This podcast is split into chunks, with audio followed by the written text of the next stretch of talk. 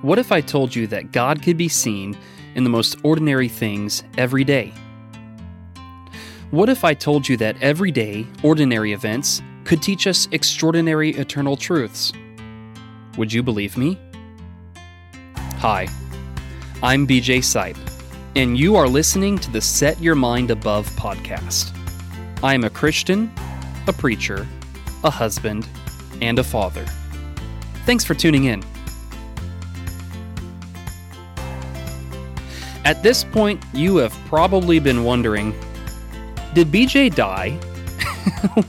what has happened to the podcast? Well, I will fill you all in in just a few moments. But first, welcome back.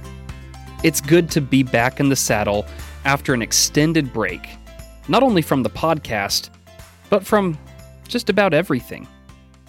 Our last episode dropped back on July 20th and in all honesty, I had hoped to have another episode drop the following Thursday with my very good friend and special guest, Scott Beyer.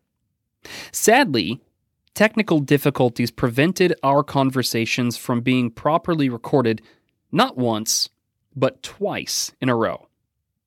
After hours of two valiant efforts and having run out of time before we both had other commitments, we decided to call it for now and return at a later date to attempt to have him on the program.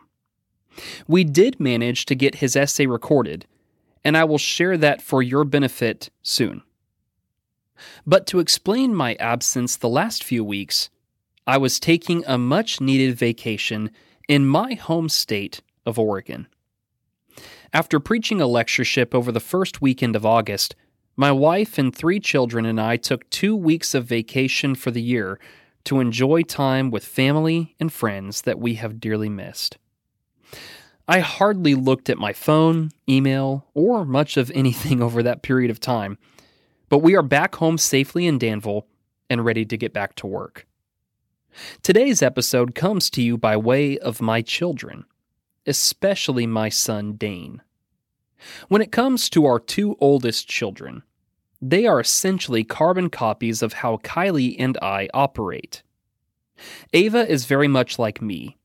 She can go, go, go, and never once get tired. She is energized by people, events, big groups, and absolutely loves to perform. Dane, on the other hand, is very much like my wife. He also enjoys people and events, but big groups and too much go, go, go is a big challenge for him. He is very much a homebody who loves his routine and loves his small circles. At one point during the trip, Dane was crying and we asked him what was wrong, to which he replied, I don't like people. I'm tired. we get it, bud. Hang in there. Throughout the trip, he would from time to time break down and say things like, I want to go home, or I miss Ollie, our dog, and things like that. It was plain to see that while he loved time with Grandma and Grandpa and all of the fun things that we did, he was very ready to go home. Well, the time finally came to board our plane and come back to Danville and we got home late Saturday and spent most of Monday in complete recovery mode after a long day of worship Sunday. We were sitting at the table eating lunch when, without any context, Dane once again started to cry. I looked up from my plate and asked, What's wrong, son? To which he replied, I miss Grandma and Grandpa. I want to go back. At that point, I couldn't help but just shake my head and laugh. He just couldn't be pleased. While in Oregon, he missed Kentucky. Now that we're back in Kentucky, he misses Oregon. You know, in a lot of ways, we can be very much like Dane, but with much more important things in our life. I have discovered that in my life, it is so easy to miss things the way that they were, or be so anxious for things that are yet to come. I'm sure that you have also felt this way at times and even Scripture speaks about this. Concerning the past, Solomon would write, Don't say, Why were the former days better than these? Since it is not wise that you ask this. Ecclesiastes 7 and verse 10. Concerning the future, James would write Come now, you who say, Today or tomorrow we will travel to such and such a city, and spend a year there and do business and make a profit. Yet you do not know what tomorrow will bring, what your life will be. For you are like a vapor that appears for a little while, then vanishes. Instead, you should say, If the Lord wills, we will live and do this or that. James 4, verses 13 through 15. Despite these admonitions, we frequently do not consider these things and find ourselves longing for what was or is yet to come. It can happen with marriage.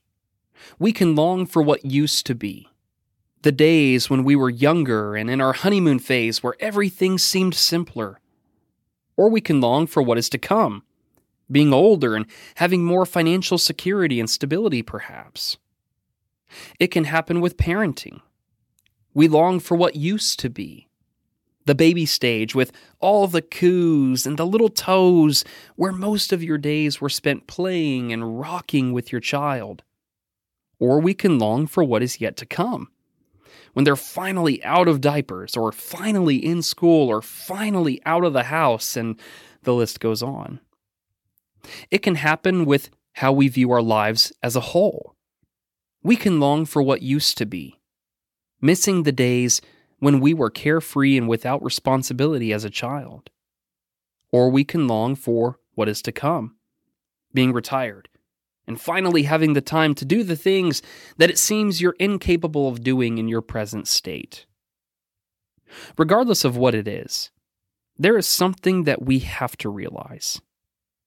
While we are busy missing what used to be or longing for what is yet to be, we can actually end up missing what is present right in front of us.